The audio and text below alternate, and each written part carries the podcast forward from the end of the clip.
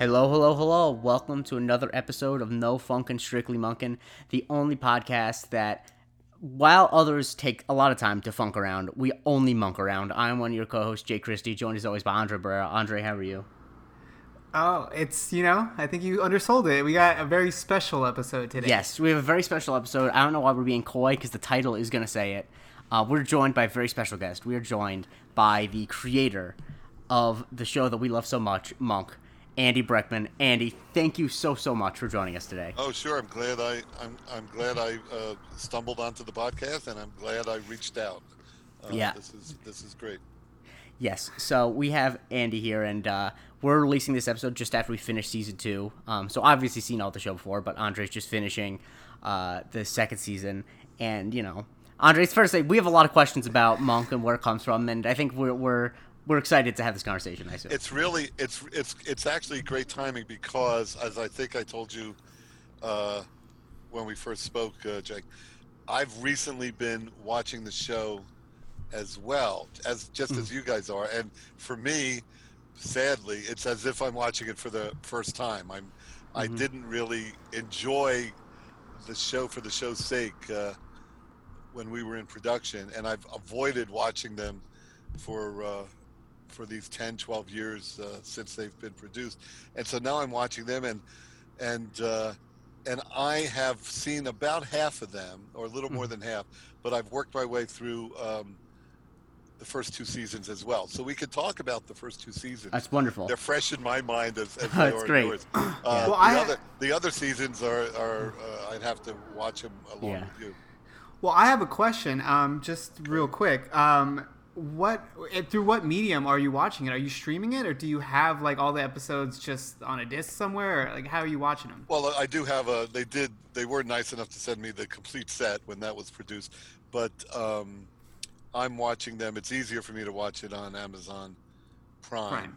Mhm. Gotcha. Uh, I was curious. It, w- it went up recently on Peacock, which is the NBC Mhm. streaming service, and uh, and they interject some commercials. Not many, like just a couple of minutes. And I did Yeah. watch.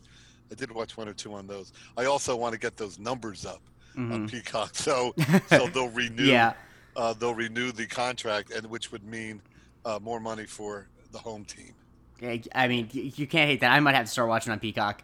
Um, Well, I'm yeah. yeah, I'm in the same boat though, where I actually my family's collected all eight seasons of Monk on DVD. But like when I'm have to watch an episode for this, it's like, do I want to? Because like my computer doesn't have a disk drive. It's like, do I want to have to like use an Xbox to put it in, or do I just want to watch it on Amazon Prime? Um, it's much easier to the Prime.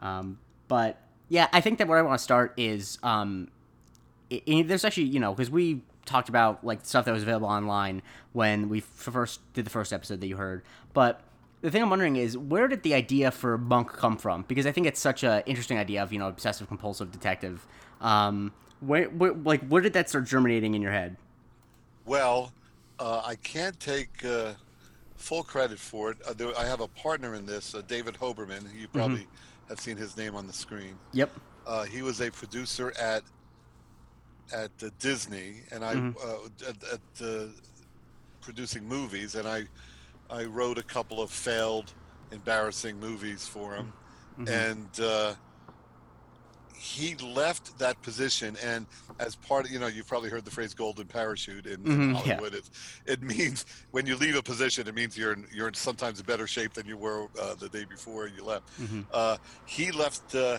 he left Disney with uh, a huge independent production deal uh, for his company, which uh, involved not only uh, bringing them movie ideas but bringing them TV ideas. Anyway, I had lunch with him.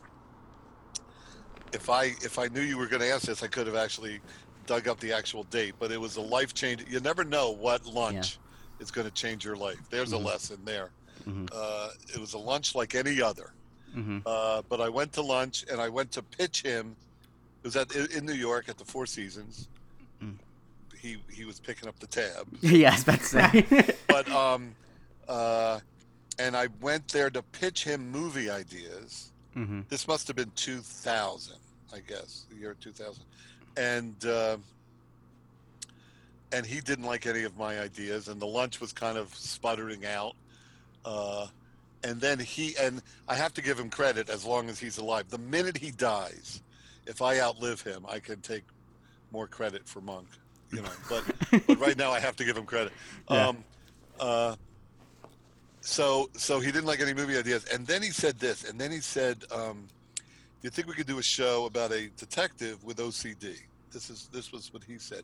I think he had just seen the Jack Nicholson movie, As Good as It Gets, the James Mhm. L. Brooks movie. Do you have you Yeah. guys familiar with that? Yes. Yes. Yes. So, uh, which is I'm a huge James L. Brooks fan, but I think that was in the theaters. Oh, that's a way to date it, actually. Well, there'll be Okay. 97 then, so it would have Oh, been I'm three years sorry. away. Oh, Yeah. okay. No, so he didn't just see it, but it was a couple years after. Um, oh, you're good if you just know that. And, yeah, um, bad. It's a dump. It's a bad talent. no, Uh, no, no. But it means it means it shows you also how faulty my memory is. You can't trust a thing. But uh, uh, so he said, "Do you think we could do a show about a detective with OCD?" Because Jack Nicholson had scored so big with with that movie, and and I had the wherewithal. I knew as soon as he said it that it would check off all the boxes in you know my strong suits. I've all I've been a comedy guy since Mhm. I could started writing, uh, but I also was a mystery nerd. I grew up reading Conan Doyle and and Edgar Allan Poe, and of course um, watching Columbo and uh, you know the canon, the mystery canon, uh, and uh, so I, so it was it was my it was two of my sweet spots. It was Mhm. mystery and comedy, and I said, oh man, I'd love to give that a shot, and that was. Um, the smartest thing I ever did. He had a deal, as I said, with Disney that owned ABC. So the the original pilot was written for ABC, uh, interestingly enough, and uh, they liked the script but could not cast it. We we brought in like 80 actors, uh, some very famous actors, came in to read the uh, the pilot script, and just couldn't nail it. It was a very difficult, challenging part because I mean, Tony Shalhoub makes it look so easy that you Mhm. don't Mhm. appreciate you don't appreciate what he's doing.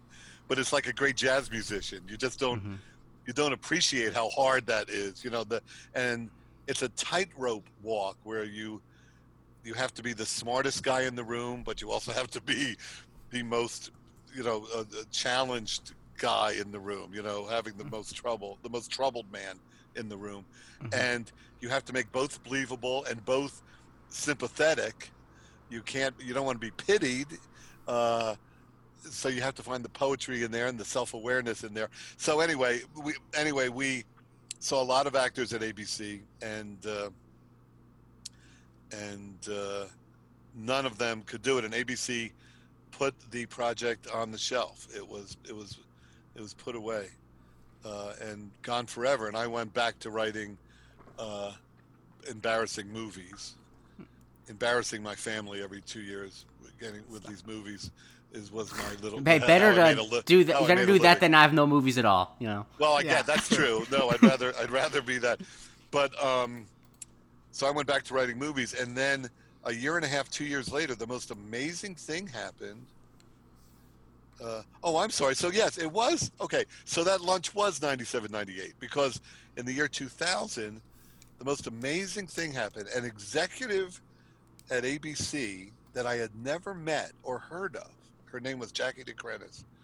Um, she always liked that script monk that i had written two years earlier. Who knew? Who knew? This is and uh and uh she got a new job at the usa network and she brought literally physically brought the script with her to her new job and told her new bosses there that uh, this is the kind of show she wanted to do. And they liked the script and the, and the script came back to life which is something that very rarely happens in Mm-hmm. TV. You sometimes hear about a script in turnaround. I'm sure you've heard that phrase in the movie business, Mm-hmm. where a script kind of dies at one studio and then is resold to another studio. But in TV, it's very rare. But it did happen with Monk. It, it was brought back to life at uh, at this new network. It was a, it was a it was a network that was just sort of getting started. So that's that's how the uh, that's how the co- that's how the project ended up at uh, at USA. Mm. But creatively, what I drew from, I'm sure you're not surprised to hear, is uh, is the Sherlock Holmes formula, Mm-hmm. which was um, Sherlock Holmes, and of course Watson, which was the the straight man, the everyman, Right. and uh, in my case that would be Sharona, his his nurse, and uh, and then Lestrade. Uh, in Sherlock Holmes, uh, Sherlock Holmes had a uh, Scotland Yard official, uh, Mhm. detective, uh, uh, uh, a police officer named Lestrade that was sort of his uh, foil, and that would be Stottlemeyer, of course, and then Disher kind of grew just as uh, just organically. But we ended up with um, these four characters, and it worked out great uh, because it was very few moving parts. A lot of ensemble, a lot of detective shows. When you see the poster or you see the the uh, promotional uh, video for it, uh, it's like 18 characters, and they all they Yeah. all look very grim, and they're all saying, you know, you can't tell one from another. They're all standing with their arms crossed, and uh, and uh, but I wanted to do a show with very very few moving parts, like Sherlock Holmes. So I followed that formula, and then the other thing I wanted to do, and you guys touched on it. In uh, it's one of the reasons I reached out to you. I really appreciated that you uh, you responded to to the uh, to the formula of the, the mystery, the actual mystery, how the mystery was constructed. Um, the other thing I want to do was to do uh, not open mysteries. That's what, um, of course, Columbo was. Columbo was a, if you, this Columbo's way before your time, but I don't know. If Yeah, I'm not. I'm not seen one. familiar. I've Yeah, seen a not couple. I've seen some. Oh my God, they're my mom they're- was a big fan, so I've seen a couple. Oh my God, they're magic. Each Mm-hmm. one. I'm sorry, the first 45 or you know, uh, but uh, Levinson and Link created Columbo, and um, and Columbo was a completely open mystery, a totally open mystery. That is, for the the first 20 minutes of every episode, you saw the entire murder. You saw why the guy did it, how he did it. It was a perfect, premeditated murder hmm and this is and it was it was an insanely original uh, format. You didn't even see Columbo, the main character, until 20 minutes into the show. 20 minutes, uh, and and the idea was not, of course, who did it, who done it, because you we all knew who did it. Mhm. But the idea, the challenge was, can Columbo find the flaw in Mhm. his plan, the flaw that we saw but didn't notice. Yeah. you know Right. uh, the, the the whole it usually was an alibi that that uh, was flawed. Anyway that was an open mystery and that i grew up on that and and looked forward every two or three weeks it was on every three weeks uh, to columbo. So once you once you've seen that and been exposed to that you never could be satisfied with traditional agatha christie drawing room whodunits hmm again. They're so boring hmm five suspects. Was it you know L- Larry, Moe, or Curly? And and uh, it all it all it's always the least li- what they call the least likely suspect. So I was never. I was never a fan of who done it. I just never cared who done it. I didn't Mhm. care if it was Larry or Moe. I just didn't care. Mhm. But um, I did love the Columbo uh, formula, and so we constructed for Monk. Uh, those those those kind of crimes are called impossible murders, or they're sometimes called locked room murders. And the first mystery story ever written by Edgar Allan Poe was a locked room murder. It was a brilliant murder. It's called Murder in the Rue Morgue. It was a woman and her daughter on the upper floor of a lo- of a house. It was a locked room, and they're found slaughtered. The uh, daughter was head was uh, neck was broken, and she was thrown out the window, and and the mother was not only killed but jammed up the chimney, up the flue, and nobody. The door was locked. The windows were locked. Uh, it was a high floor, and, and so it was a locked room mystery. And it was the first mystery story ever written. It was uh, had a Sherlock Holmes kind of detective. Uh, uh, uh, Arthur Conan Doyle ripped off Edgar Allan Poe and gave him credit. So anyway, those are my favorite kind of stories where it's an impossible murder. How could he do it? Not I don't care how I don't care who did it, hmm but I but the question on the table is either how did he do it or sometimes why why did he do it? What was the motive? And so those are my favorite mysteries, and uh, and that was how I pitched uh, Monk, and that was how I constructed the first hour long pilot. As I told you, it was funny to hear you guys talk about the pilot on your podcast, which I thoroughly enjoyed, uh, what you guys brought to it. And I, I uh, I loved Andre that you're a monk virgin, that you're a now you know that you're seeing it for the first time. It's a great it's a great format. Um, no, yeah, um, that that's that's that's very true. And uh, and honestly, when Jake first asked me to do it, I'm just like uh, because I, I had a thing with like USA shows. Like I have like uh, there's like a particular sheen to it that for whatever you, reason just never jived. You said um, that, yeah, exactly. And I, I certainly under I certainly understand it. If all if you just go by the promos, it looks uh, just so superficial and polished and and uh, not very interesting. Yeah, but you know what? Like the first, like like you said, you basically drew us in with like the whole conceit of like really crazy murders happening, and like that's like my favorite part. That's what like hooked me. I was like, okay, this is this will be great because honestly, I had no expectations going like into it. I had never seen an episode of Monk, and it was just the easiest transition, like the easiest way to break myself into the world of this defective detective. Well, low expectations is the secret to my success in everything, my, especially my dating life. If I could keep their expectations low, I, I yeah. always did pretty well. Um, so I, I worked on that formula, and then as I as I told Jake very quickly, uh, the monk was written exactly in that formula where it was a uh, a, a, a murder uh, that looked like one thing but was actually um, actually something else. The actual target was uh, was a, a, a, you know revealed to be a, surprise, uh, and uh, because of when we wanted Tony Shalhoub cast as Monk, he he was not available to do a pilot, uh, uh, a, a one hour pilot, but he was available to do a movie of the week.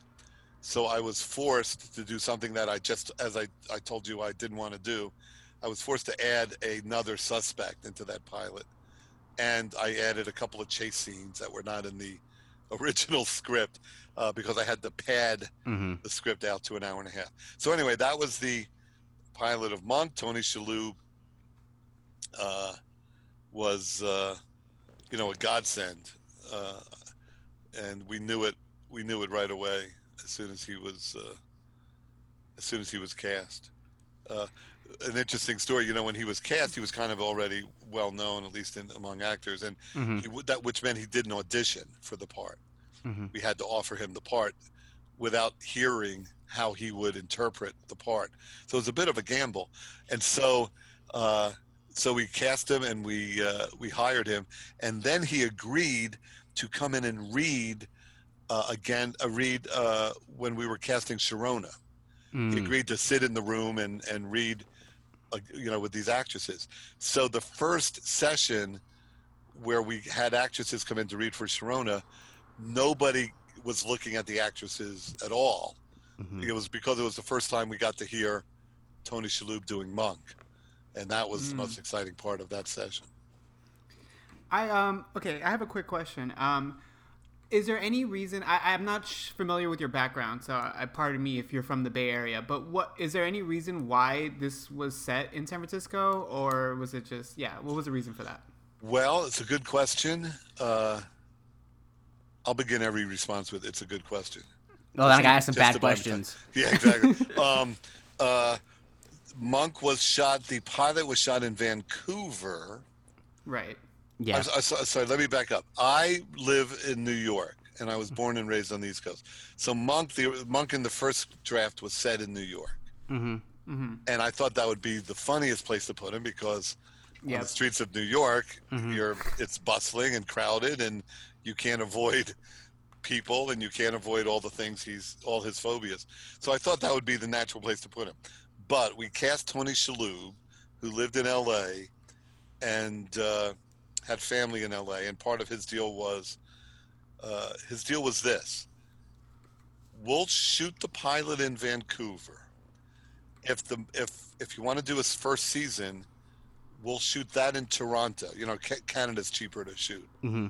Yeah. But if there's a second season, if the show's a success, you have to do it in LA, near where I live. We're To, you know, and so Tony Shalhoub and I played chicken a little bit. I I said, well, how about New York, where I live? And uh, he he held his ground. He, you don't want to play poker with Tony Shalhoub. He will he will stick to you know he's pretty good negotiator. Anyway, it ended up uh, it ended up that ended up to be the deal. So so we so it wasn't set in New York. We knew it would not be set in New York. We didn't want to set it in Los Angeles, where it's easy for Monk to avoid people. hmm Yeah. I know Andre, you live in L.A., and I, you, I don't know if you would agree. Um, no, definitely. It's spread out. it's pretty spread out, and you're in cars or you're in uh, on the highway. So, so we then looked for uh, alternatives, and somebody suggested. Oh, somebody suggest. Oh, I guess somebody said, well, we have done Vancouver. That's where we're shooting the pilot for San Francisco successfully. Hmm I think one of our production people suggested that. So that seemed like a good idea. There wasn't a lot of thought put into it, I, I'm embarrassed to say. And when we ended up in LA, it became a huge challenge because, as you know, Andre, you live out there, there are no hills. And San Mhm. Francisco is all hills. It's, it's, it's the, you know, it's the ca- trademark characteristic of the city. So Right. it turns out LA does have one street on a hill. One Mhm. street that's a steep, and we went back to that street 18 times. You know, we just kept reusing that street and re and resetting it. Um, and we did go to San Francisco occasionally for a a day or two. I think uh, I think Jake, you even mentioned this in that first podcast. You, I don't know, you did some research, I guess, but we did do some exteriors Yeah. in San Francisco.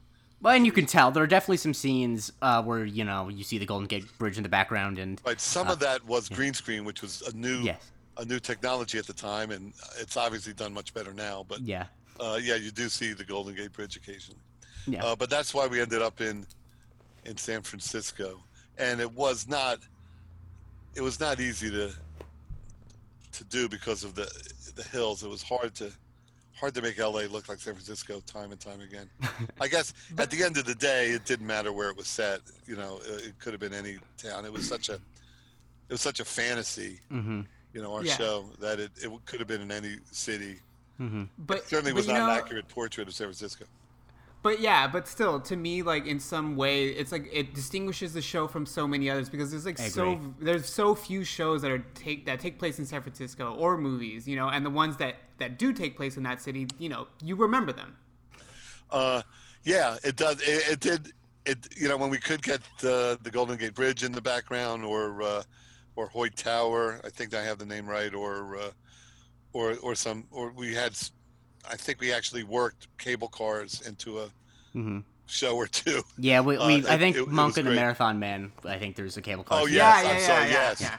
Oh, that's of course you're right. Yes. Um, but uh, and of course and of course it had to be a large city because we were killing off mistresses left Yeah. and right. Uh, Yeah, that's what we were saying. Like San Francisco is the most dangerous place on Oh, earth. yeah, well, if you're, a this mi- time. if you're the mistress of a powerful and wealthy I man, mean, I, Yeah, I, I I, think I we had s- to- yeah. that's why we ended the show after eight seasons. We had run out of mistresses. Uh, the, like the No funny one thing is no though, else to kill. like I think uh, the San Francisco. I didn't even realize it when I was watching it growing up because like the show that a, short, through a lot of Monk's run was after it was Psych, which takes place in Santa Barbara, which is a town of like sixty thousand people where someone gets murdered every week. Yes. So it's a lot worse. Like San Francisco doesn't seem so bad when the true. same amount of murders are happening in a small beach town.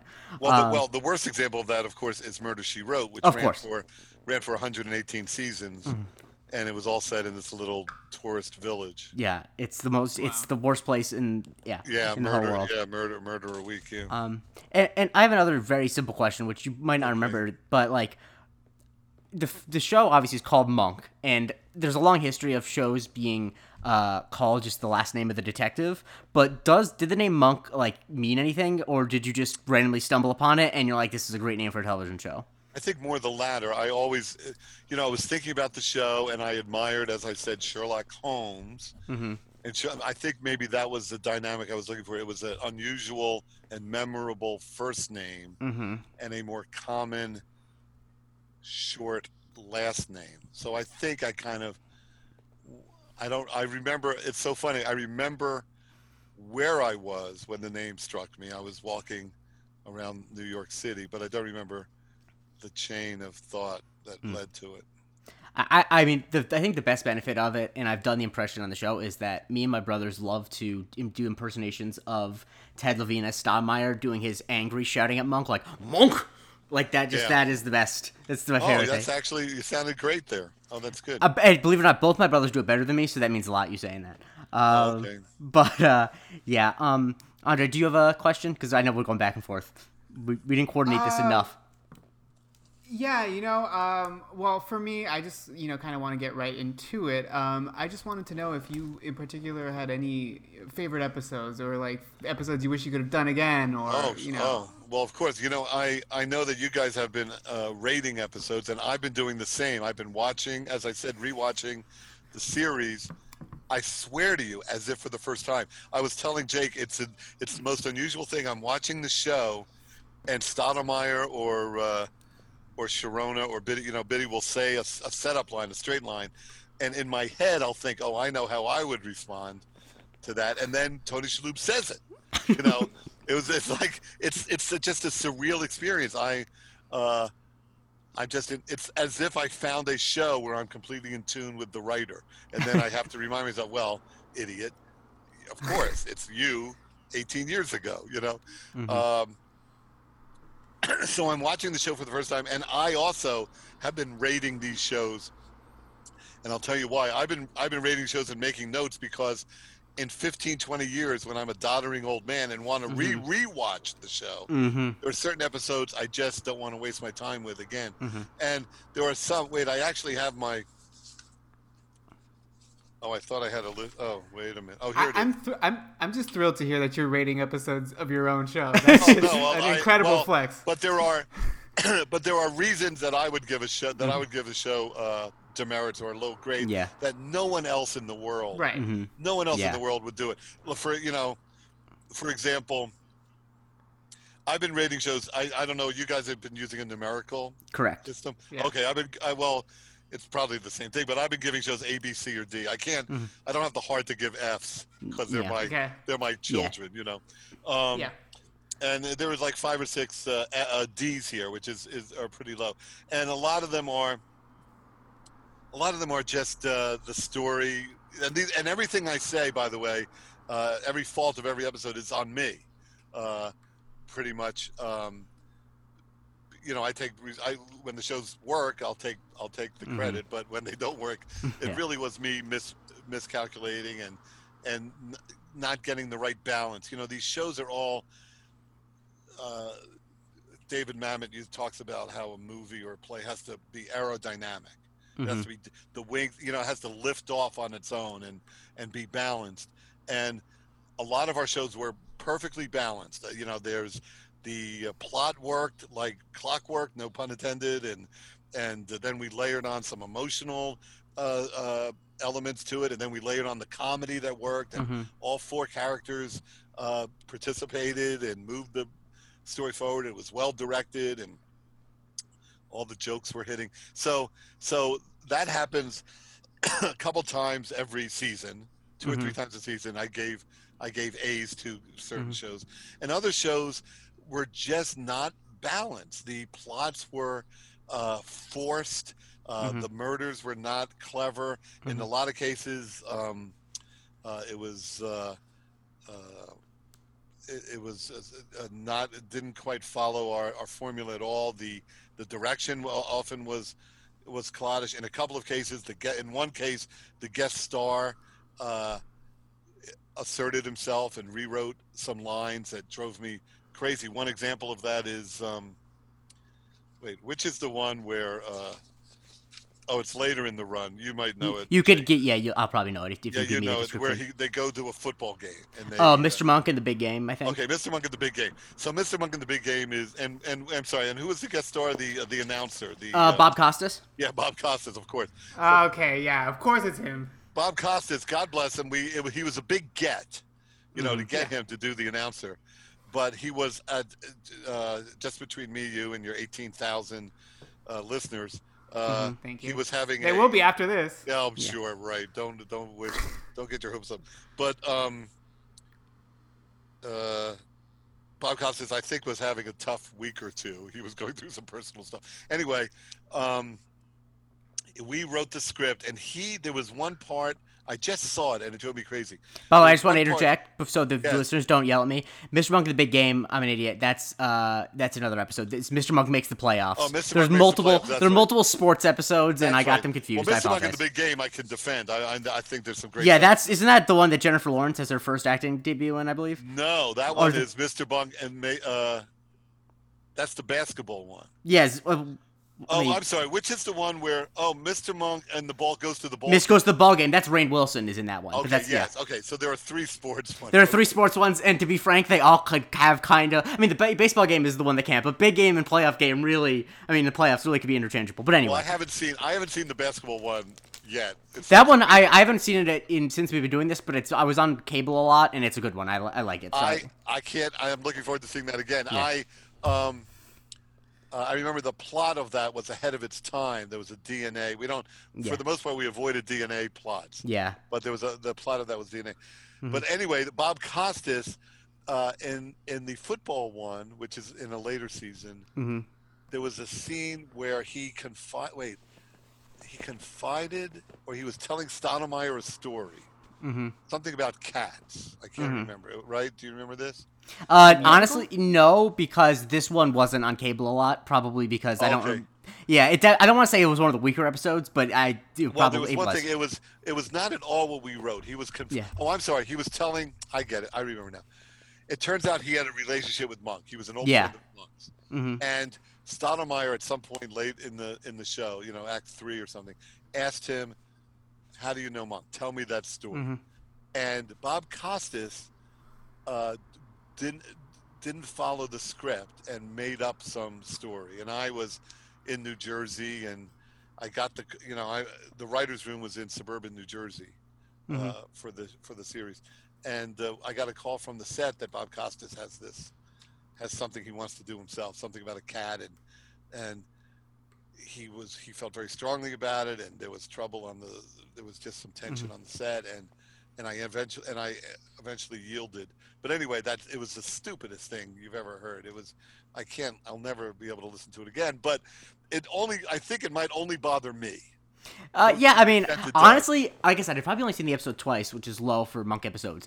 And I'm trying to remember what the story was, and I definitely have a memory of watching it, thinking that it didn't make a lot of sense that Monk did No, that. it, And didn't so, make, it, didn't make any, it didn't make any sense at all. And we, I'm sure we had, I can't remember what we wrote, but I'm Yeah. sure we wrote something. But, Yeah. but anyway, that's an example of an episode that, uh, you know, pr- for you know nine out of ten people, it would just it would just uh, Mhm.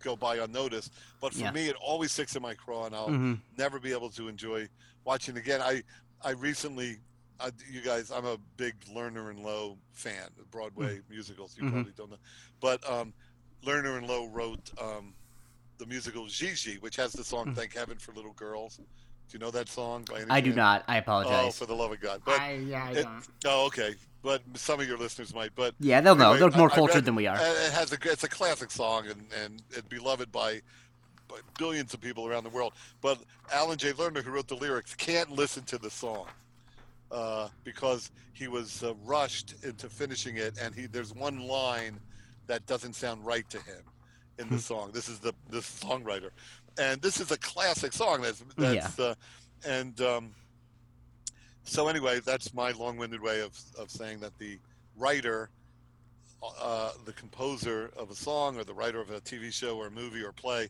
they're probably hmm if they were sitting on a jury, they'd have to recuse themselves. Yeah. You know, they they shouldn't be allowed to judge their own stuff because they see sh- stuff that uh, no one else sees. So, so do I have favorite episodes? Yes, my two favorite episodes, without question, are for reasons that are obvious.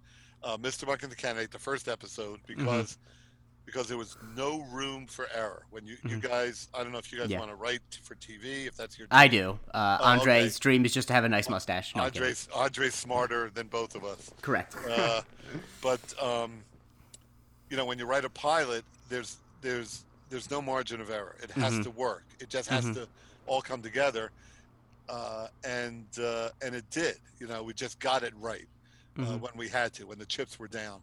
Mhm. It's like the big game, in a, you know, uh, Mhm. in, a, in a it's like the seventh game of a World Series, Mhm. uh, and um, Oh, that God, that launched- my feelings.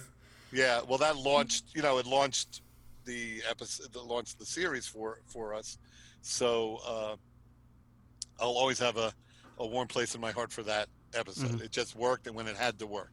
Mhm. Um, and then the other episode that had to work, uh, I guess you're not there yet, because it's in season three. Is Mr. Monk and the Three Pies. Mm. When we no, lost, Mr. Ooh, uh, no, wait, the three no, pies. season- wait, the three. Oh no, are, you- are you talking the first episode that Natalie's in? Oh, I'm sorry. Oh, I missed. Mr. Monk and oh, the- I it's. Mr. It Monk and the Red Herring. Pies. Oh, Mr. it's Monk and the Red Oh, Herring is what you're referring to, which is I a was great gonna episode. say, Mr. I was Three say, Pies is Mr. one of our and the favorites. That actually might be our that's favorite. my favorite. Yeah, Yeah, that's my that's a great But one. Certainly, I gave it an A as well, and that's that work. I mean, I mean, because we think that the work between John Turturro and Tony Shalhoub in that is the best acting that we've seen. So oh it's, my gosh, it's oh, unbelievable. Yeah. I'm very proud of it. But Mr. Monk and the Red Herring. the Red Herring, which introduced um, Traylor Howard, Mhm. uh, was also a show that uh, had it was a must-win Yeah. game hmm for us because we lost our second lead in our Mhm. in our series, which is in mid-season, which is an insane position for any showrunner to find themselves in. I, I wouldn't wish it on anyone. It's uh, so stressful and scary. Um, so we and and then uh, and we had to get that right. We had to introduce a new character on the fly, Mhm. and had to she had to satisfy uh, fans and satisfy the, the you know the formula of the show and, Mhm. and fit in, and uh, and we got that one. In my opinion, we got that one right as well. Yeah. So, uh, and then the other one, I haven't seen it it's in years, but I'm gonna I look forward to watching it in a, in a, a, li- uh, soon. Is uh, the last episode, which Yeah. uh, I'm also very proud of. That- so those that's are three really that. I'm. Those are Yeah. three that I'm I'm uh, Uh, yeah. super proud of. If you're if you're interested, I'll tell you the ones I've given A's to so far. Yes, I would Yeah, love And I don't know, why not? and I'm so curious about what you guys. Wait, let me just go down and just tell me what you would. Did you guys rate it one to ten or one to One to ten. One to One to ten. One to ten. Now I don't remember off the top of my head what we gave some of them, but I can Okay, but let's say, but let's just call uh, nine or nine or ten, ten. an A. Oh, okay. right? All Would right. you yeah. agree? yeah. Yeah. Yeah, Sure. yeah. and a seven Yeah. or, uh, and a, Yeah. a seven or eight uh, B. Yep. Okay, and okay, so uh, okay, Mr. Monk and the Candidate. Well, for personal reasons, because Yeah. launched the show, I gave it an A. Uh, I think I probably gave it a B, mostly because honestly, when you told me that there was extra stuff put into it, I think the original version I probably would have given an A. But if I my complaints about it are mostly things that like like the chase stuff and uh, I'll, like I think it yeah. Anyway, So you gave it a B. I gave it a B. Uh, no, I, I, certainly, I certainly agree, but I can't give it. Of course not. because it's my retirement plan. Of course. Um, okay, now Mr. Monk and the Psychic, which was the second episode of, I'll tell you right now, I gave it a C. I think it's a, I think it, and I'll tell you why if you're interested. I think the, the, re, uh, the solution, which I stole from Columbo, I think, Mhm. where he tricks, he tricks the husband into revealing. Yes, because they pretend he killed his mistress. It's, it's a, it's Yeah. like some phony seance at the end. Yes. It's not. It's. I, we never would have done it in season two or three. I believe that I criticized it, saying that, that, that there's no way that that is something uh, that any law enforcement agency would do. that is just yeah. completely. Oh, I know. Uh, but I yeah, um, yeah, I think I don't. I think I probably gave that one like a seven, so like a B minus. Um, I don't know, Andre. well, What did you? We're on the we're on the same page. Andre, what did you? Because I don't want to just make it me monopolizing, or do you not remember? Um, honestly, okay, so I'm looking at my notebook here because I, you know, I don't have the best memory, but um, I actually don't have the second episode for whatever reason written down in this notebook. Well, Well- I don't know if you not have, sure. I don't know if you, you want to do this. In No, I, I yeah. If you could just give us the the A's, actually, I think would Okay, because I'll have some. I have a couple Yeah, of yeah. questions. Okay, yes. Uh, well, my A's for season one are Mr. Monk and the Candidate. Uh, Mr. Monk goes to the asylum. That's my favorite of season That's one. that's my second favorite. Oh, it is okay. Yeah, and it's a then great episode. there's a I, there's one more third one, uh, Mr. Monk in the airplane, which was a locked room, very contained Yeah. episode, and Like that one a and- lot. I uh, I gave myself extra points because of uh, you know like in the Olympics the, the degree of difficulty. hmm Yes. uh, for that one. Uh, the D, just in case you want to know, the D in season one, the one I will never watch again, is Mr. Monk and the Other Woman. Mm. Because I give that an eight out of ten. Yeah, I actually don't. I don't dislike that one. I, I think I was a little less rosy on it than Andre, but I actually don't. I don't dislike it.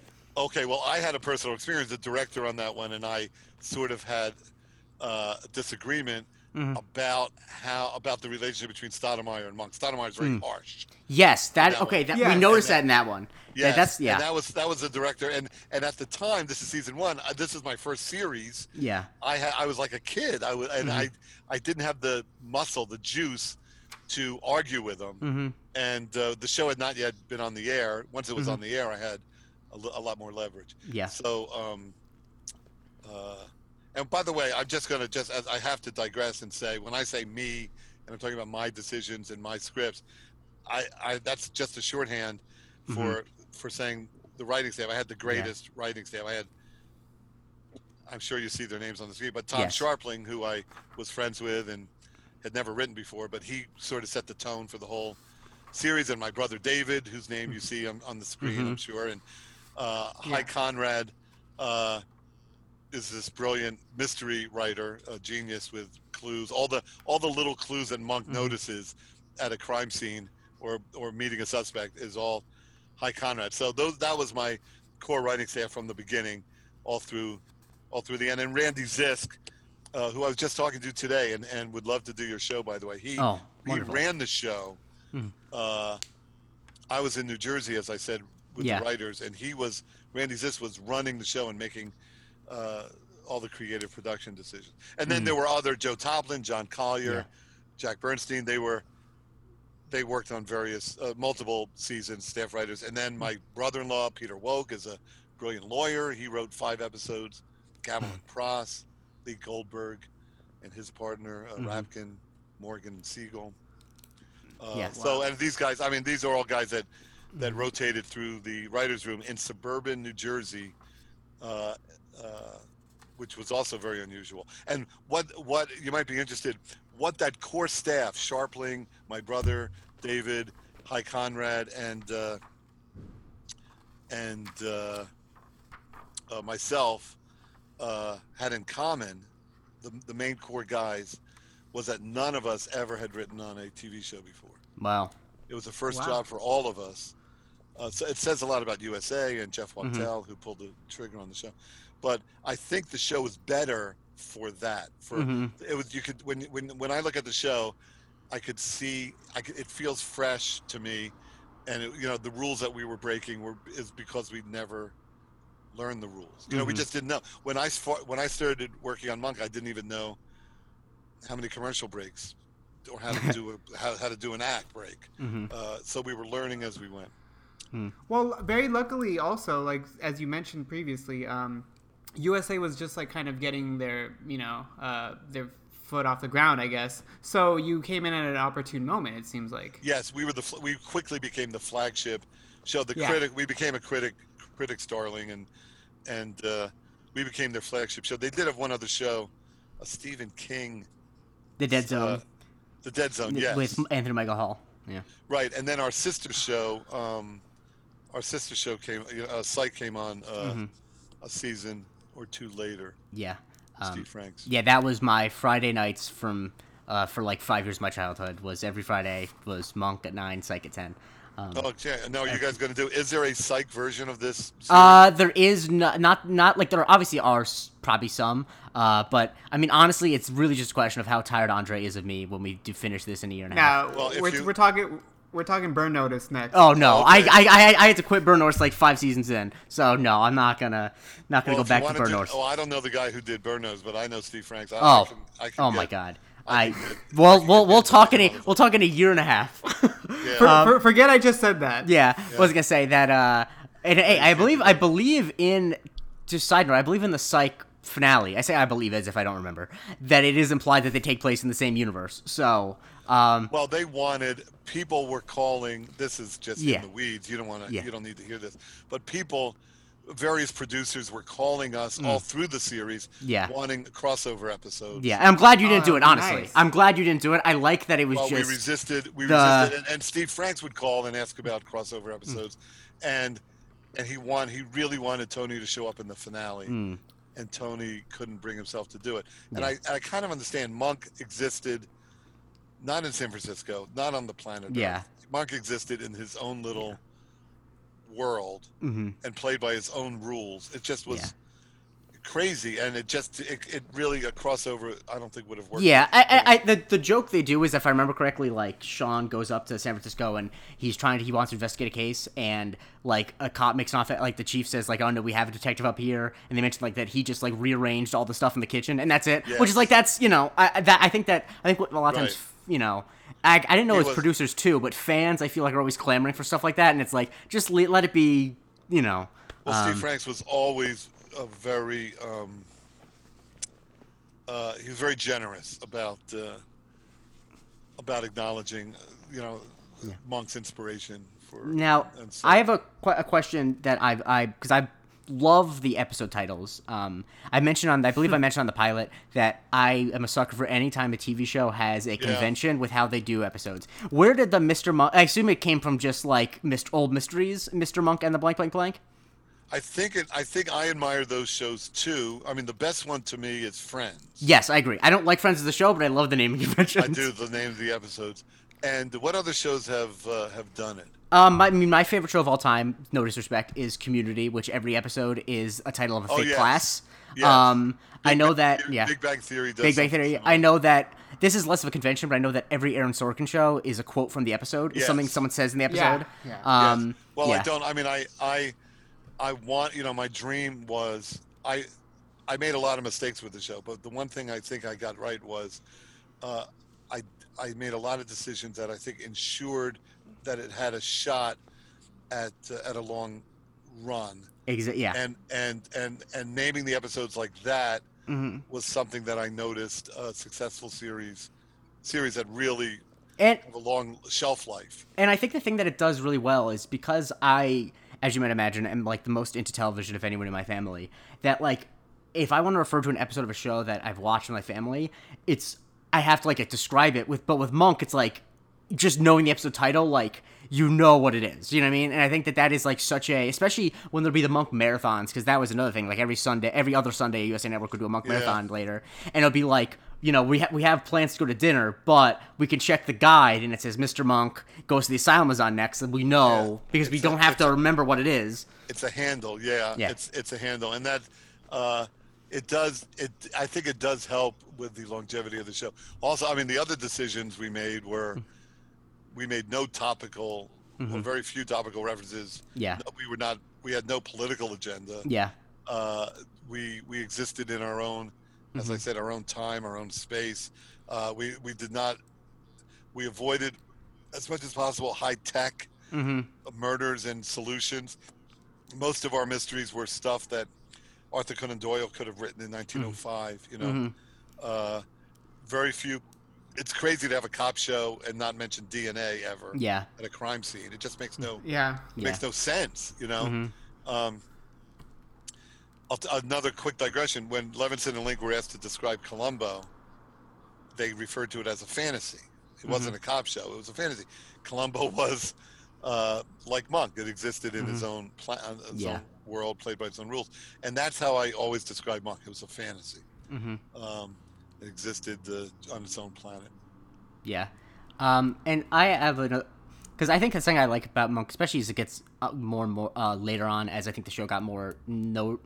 Um, there's a lot of great guest stars. Who would you say was like? Obviously, you love them all except for Bob Costas. But who would you say is like your favorite guest star? Um, like that, and like both maybe like a personal hero you want to have on the show, but also who do you think like brought the most? Um, Well, well, uh, boy, there's a lot, but Yeah. but um, John Turturro is a huge yeah, Yes. he's obviously. unbelievable. And um, I can't remember if we had him in mind when we were writing it, but I. It, of I mean, he looks perfect. so much like Tony Shalhoub. Like they look like brothers in a way that TV Yes. shows never get. TV shows always have like two guys who n- look like completely different sides of the earth. Well, and the way we, the way we, um, you know, the casting came together. We did get some great, great actors, and that's because everyone knew Tony Shalhoub, Mm-hmm. admired Tony Shalhoub. I'm sorry, actors yeah, knew Tony Shalhoub, had worked with Tony Shalhoub, admired Tony Shalhoub, and were and liked Tony Shalhoub, and um, he's just the sweetest guy. He's just a mensch, and uh, so reaching out to these guys for every other show would have to start from scratch. yeah, You'd have to explain what the show was, and they probably you know hope that they had seen it. But Tony Shalhoub made these calls on our Mhm. behalf. Also, when we started winning awards, uh, at some awards for guest guest Yeah. stars, Yeah. then it became easy to Yeah. cast as well. Um, Stanley Tucci, Yeah, he was. He would be my answer for my favorite. I think. yeah, he was. I mean, he was on the short list for uh, for to play Monk. He was being considered. I can see that. He was being considered to play Monk, and so he was he was important. Also, the actor that played uh, Monk's father, who's now I'm. Uh, I normally am good at. I, I'm drawing a blank too. Um, well, he's from he was from Cheers. Oh, for the love of God. uh, I'll look George at. Wendt? No, not No, George no, Wendt. no, no, no. The, uh, He would remember George Wendt. oh, if somebody has a if somebody has a Yeah, I got. I'm pulling it up. I'm pulling it up. um, Uh, yeah. Anyway, you could keep. Uh, I'll. Oh, I'll- Dan Hedaya. Dan Dan Hedaya, Hedaya, right, Dan Hedaya. right, right. he was right, right, also right. he also auditioned for the part of Monk. Mm. and uh, uh, Andrew McCarthy. The uh, one of the uh, in season two, oh, I think a very important show for us. You guys have seen. Yes, it's one of my is favorites. Andrew is Andrew McCarthy Yeah. goes back to school. Andrew McCarthy also auditioned for Monk. It's- Wow, he's so an good amazing- in his role in oh that my episode. god! But it was an amazing. We saw everyone Yeah. audition for Monk. Um, but that show. You know, when you talk to fans of Seinfeld and the writers of Seinfeld, are you guys Seinfeld fans? Uh, I've, Yeah. in cable in syndication, yes, it's all, you know Okay. it's always on my well, house. that Yes. show. Well, fans of Seinfeld and and and the cast and and Mm. writers of Seinfeld will often refer to a, to the Chinese uh, restaurant waiting room episode, Mm, Yeah.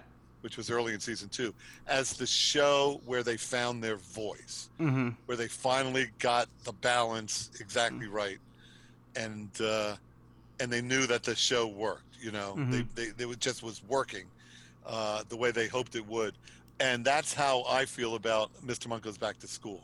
hmm It was the show that you know, season one we were testing various things. We we uh, tried things that that didn't work, so we found stuff that did work, uh, and uh, and when we wrote Back to School, that's where it all came together. The, exactly the kind of murder mystery I love.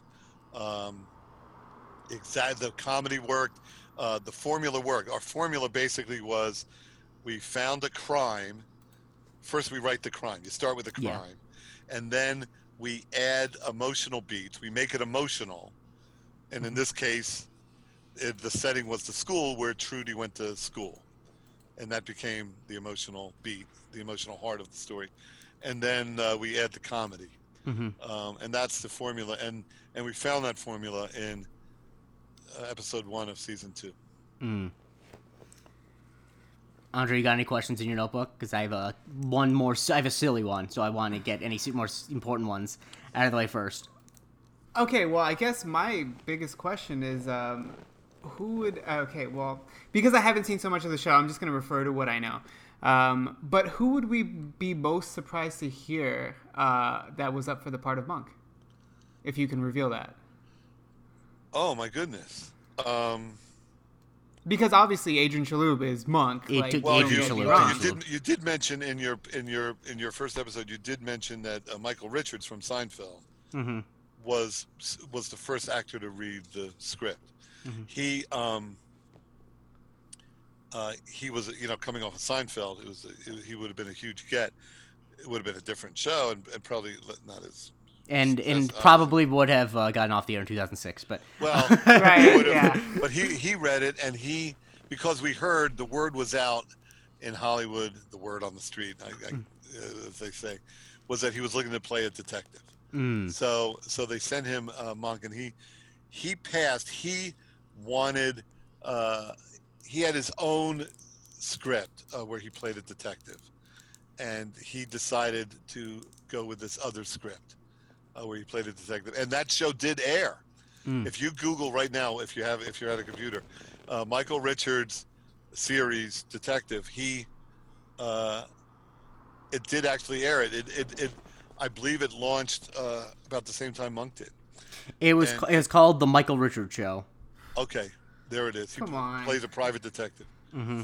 All So right. he had to choose between that script and, and, and my script. So uh, they would have given him Monk. They would have given it to him. Mm. Uh, and it would have been. Oh, it wouldn't have been. It's, I mean, he he's. I think he's very funny, and he's, Yeah. I love watching him in Seinfeld. but it it would have been uh, more. It would have been superficial. It wouldn't have. Mhm. He wouldn't have gone anywhere. Found the depth that Tony Shalhoub Yeah. found. You know. Not only not only that, but I think he's also just physically too big to like, per- you know, to like portray the kind of uh, you know brokenness or like you know damaged. That's a good point, too. Monk Oh, yeah. in a way. That's a good Physically. point too. No, you're right. Monk. Part of Monk is that he's the underdog in the room, and he shouldn't. Yeah. He shouldn't dominate the room. That's a great, Yeah. great point. Um, and now, okay, so my silly question is, um, I think it's safe to say that Andre and I, one of our f- f- things you had the most fun with thus far on the show is you watched the first two seasons, Yeah. right? You're familiar with, uh, but you I've watched, all watched, the I've okay. watched season one, two, and Yeah, okay. most of three. Great. Yes. so, Mr. Monk yes. meets the Playboy. What is the story about Danny Bonaduce being an important character in solving the crime? Because it's not just that it's a cameo. His Danny Bonaduce's car is used to commit the murder, and I think that's one of our favorite details in the show thus far. Yeah, and not not only that, but he gets referred to a few episodes Yeah, later. and Mr. Monk and the too, like- Paperboy, when Kevin is now really rich, he's he Yeah. answers the phone. He's like Oh, Bonaduce. wait, just remind me, Danny, Danny Bonaduce. So, so uh, he's golf buddies car- with okay, he Gary hangs Coulson out. He hangs out at the Sapphire at Mansion. Gary Cole's yeah, a Playboy, Yeah. the Playboy yeah, Mansion. exactly. Okay, so I guess in, was that season one? Season two. Oh, season two. Um, I don't know if he was our first choice for, for that part, but he was really. It's honestly, it's the perfect choice. Like if you ask me what celebrity circa 2004 would be most likely to spend all of his time at the Playboy Mansion, And then, wait, it just remind me. So his car. Okay, so so Gary Cole had to travel across town. and he had used Danny Bonaduce's car because Gary Cole needed he one his car couldn't have been used and two he also needed to use the battery from his own car to power the oh magnet. yes, okay, that's right. And um, and it's mentioned in passing.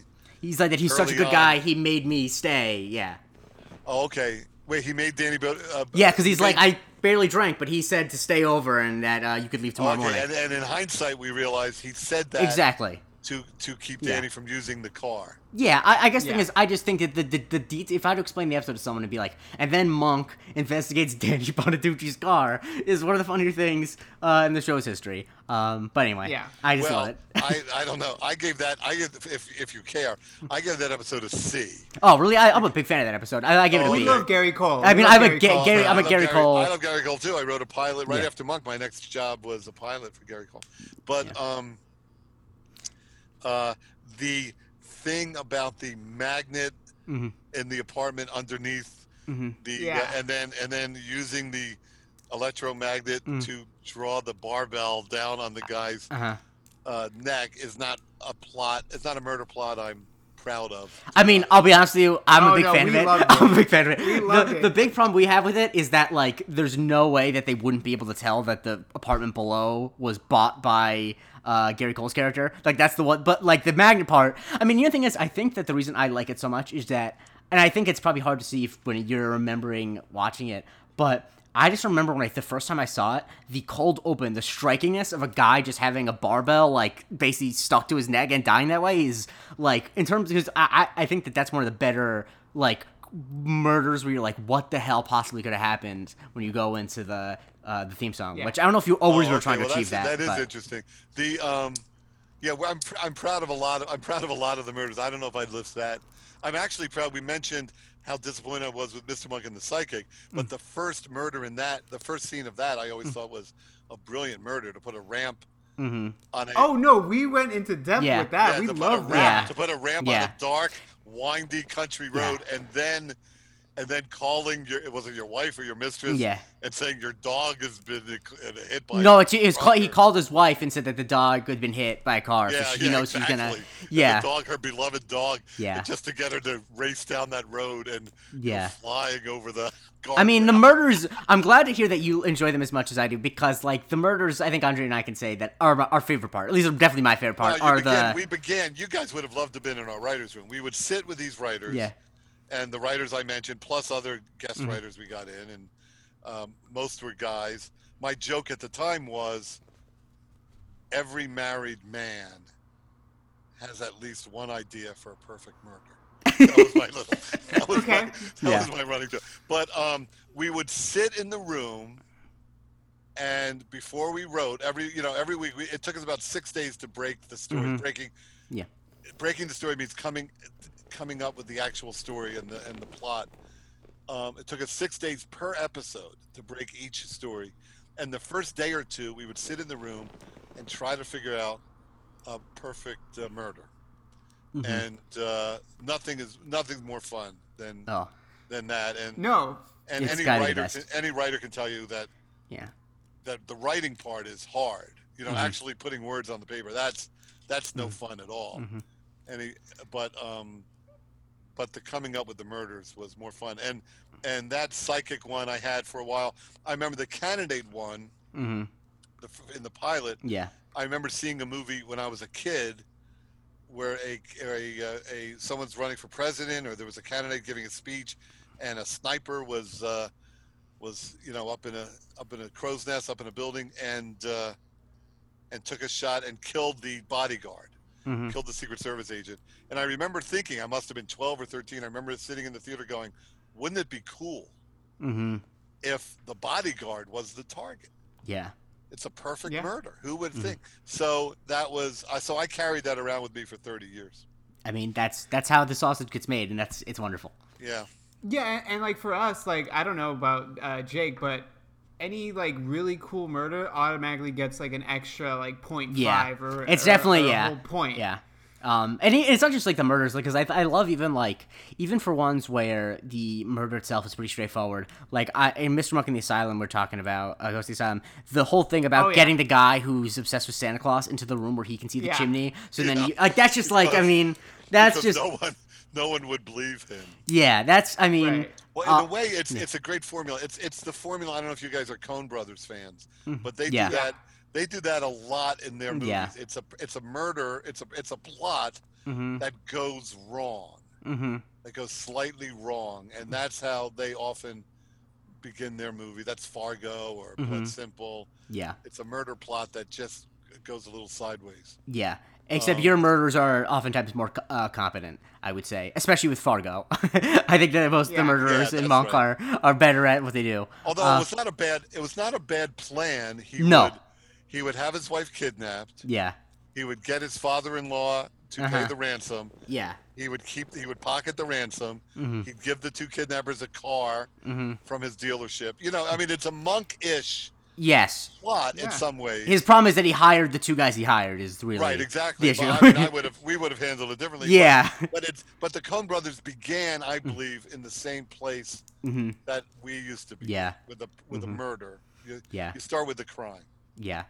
Um, yeah, honestly, this has been a really wonderful conversation, and I thank you so much for honestly just the fact that you found us is really uh, oh no, a dream I'm so true. glad I did. I'm embarrassed that I was googling the show. Uh, I- I mean- I started googling the show and then and then read a couple of either uh, little blurbs from you or about you. It was yeah. uh, I think you said you found our post on the Monk Reddit, which I'm very glad I did that now in hindsight. Oh yeah, Uh, no, you I told you. Yeah, he. no, I no, you- yeah. You could do that, and also um, on YouTube now, uh, uh, Peacock is is is putting up clips of Yes. show. I, I yeah honestly those clips those not uh, not peacocks but USA Network or like some channel was uploading monk Yeah. clips and the reason why like what made me want to ask on to do this podcast is because I was finding myself like on every weeknight spending like an hour just watching clip after clip after clip it's like I just gotta rewatch monk Well, I it must mean be must be kind of frustrating because they're out of context. Yes the but the, the, the ones that work are like my favorite parts of the, the here's what happens those are the ones you can watch out of context You because okay, great. because because I remember the episode vaguely enough where Okay, like but if you don't know the episode, Oh, of course. it's a spoiler. yeah of course yeah don't But yeah anyway, yeah anyway, you might also. I mean, that's another. I guess you can go on the. Um, what do you call them? People write comments. Yeah, on that yeah stuff. You can, yeah You can. Yeah, yeah. You could plug your podcast here, but I can. Um, I'd be glad to get Randy Zisk. Uh, Oh, that'd be a, it would uh, wonderful. he would. He's really. He he has a much better memory than me. Yeah. He was involved in in every aspect of the physical Mhm. Production, and he was just talking. He lives in Atlanta, where Traylor Howard lives, Mm. and he can drag Traylor Howard in. But you guys aren't even up to Traylor Howard. No, I mean, but if I mean, I'll be honest, it would You be guys should have her. unbelievable. You guys, I mean, when you guys talk about yeah, what I was gonna say is I would love nothing more than to have her for Mr. Monk and the Red Herring because of I. Oh, I think that that yeah okay then great so well now I really need that to happen because She's he's a telling me it's his Oh yeah, no, well, It's a great episode. It really it's is a great it's episode. It's an episode that had to work, and thanks. To and it, it really is like it's it's i think that a lot of times when there's like transitional episodes of television even if like a lot of times they'll be like successful at what they're trying to accomplish but they won't be great episodes but mr monkey the red herring is like even on like a usa network marathon it still holds up it's not like you can watch it for being a good monk episode not just the one that natalie shows up in Yeah. like it still works as a good, Well, good that's episode Well, that's high praise indeed. And uh, and my other offer to you guys is uh, give me a couple of. I don't know how often you, are you watching one a week or two. we're doing two a week but so Oh, we'll so be around for another like a year and Oh, uh, oh, you're ahead of me. But yeah but if we end up, uh, I, I'm going to be watching these as well Sure. uh, uh, periodically, Mhm. and uh, and I'll join you. For, I'll join you after you've. I'll join you at the grand finale. I mean, that would honestly. I I, was gonna ask it. that, and I'm so Sure, glad you brought it. to Yeah, because But I would have love. To, I have to make sure I've, I've watched it by then. Oh, I, oh, I don't yeah. think I'm watching it as, as frequently as you, Yeah. but We'll time it out. And, But you're ahead and of us. You're ahead of yeah, us. you're ahead of us now. I've So watched 66. yeah, we've only watched. uh What is it like? Uh, yeah, so we've We're watched. season two finale Yeah, right now. yeah, so that's Oh, like yeah, like 29. it, And I, I've been, but I've been watching one a week, so I. Yeah. But I will, I will, we'll try to synchronize our. watching. Okay, Make it yeah, uh, yeah, we'll make it Let's work. do it. And I'm I- so glad. I'll just say also, I'm so glad you're keeping uh, the the, uh, the torch uh, alive, and and uh, I'm so glad it's in your hands. Oh, uh, I'm talking so to both of you. It really means no. It means a lot to me that that people out there are still enjoying uh, the show, and it still and it means something to people, and it it does mean a lot to me. And you know, I'm kind of semi-retired. I turned Mm-hmm. 65 just as the pandemic hit, and I decided to kind of dial back and not not take as many jobs, and uh, and I've just been kind of getting very sentimental about Monk. Yeah. Uh, the way you would just about a loss, about a love that you had, you know, hmm uh, and It's your baby. years earlier. It's my baby, and and uh, I'm just so glad that you're keeping it alive, and and and I love the dynamic between you two, and I'm glad you found the show, and uh, whatever I can do to help, uh, let me All right. know. Thank you so much. Absolutely. Um, Okay, Thank you so much, Yeah, Andy. yeah. Okay, nice meeting you both. Nice meeting you too. You have a good right. night. Bye bye. Bye bye. Talk, talk soon. Wow, that was wonderful. Um, oh, we want to thank uh, Andy Breckman for joining us. Uh, Andre stopped his recording, so I'm just gonna say you can follow him at Andre Barrera. Follow the show at Strictly Monkin. Follow me at the J Christie. But more importantly, just keep sharing the show. Um, you know, the show being uh, getting upvotes on Reddit is presumably what Andy found. Um, and yeah, this is really exciting for us, and we hope it's exciting for you. Um, so yeah, have a good night, guys.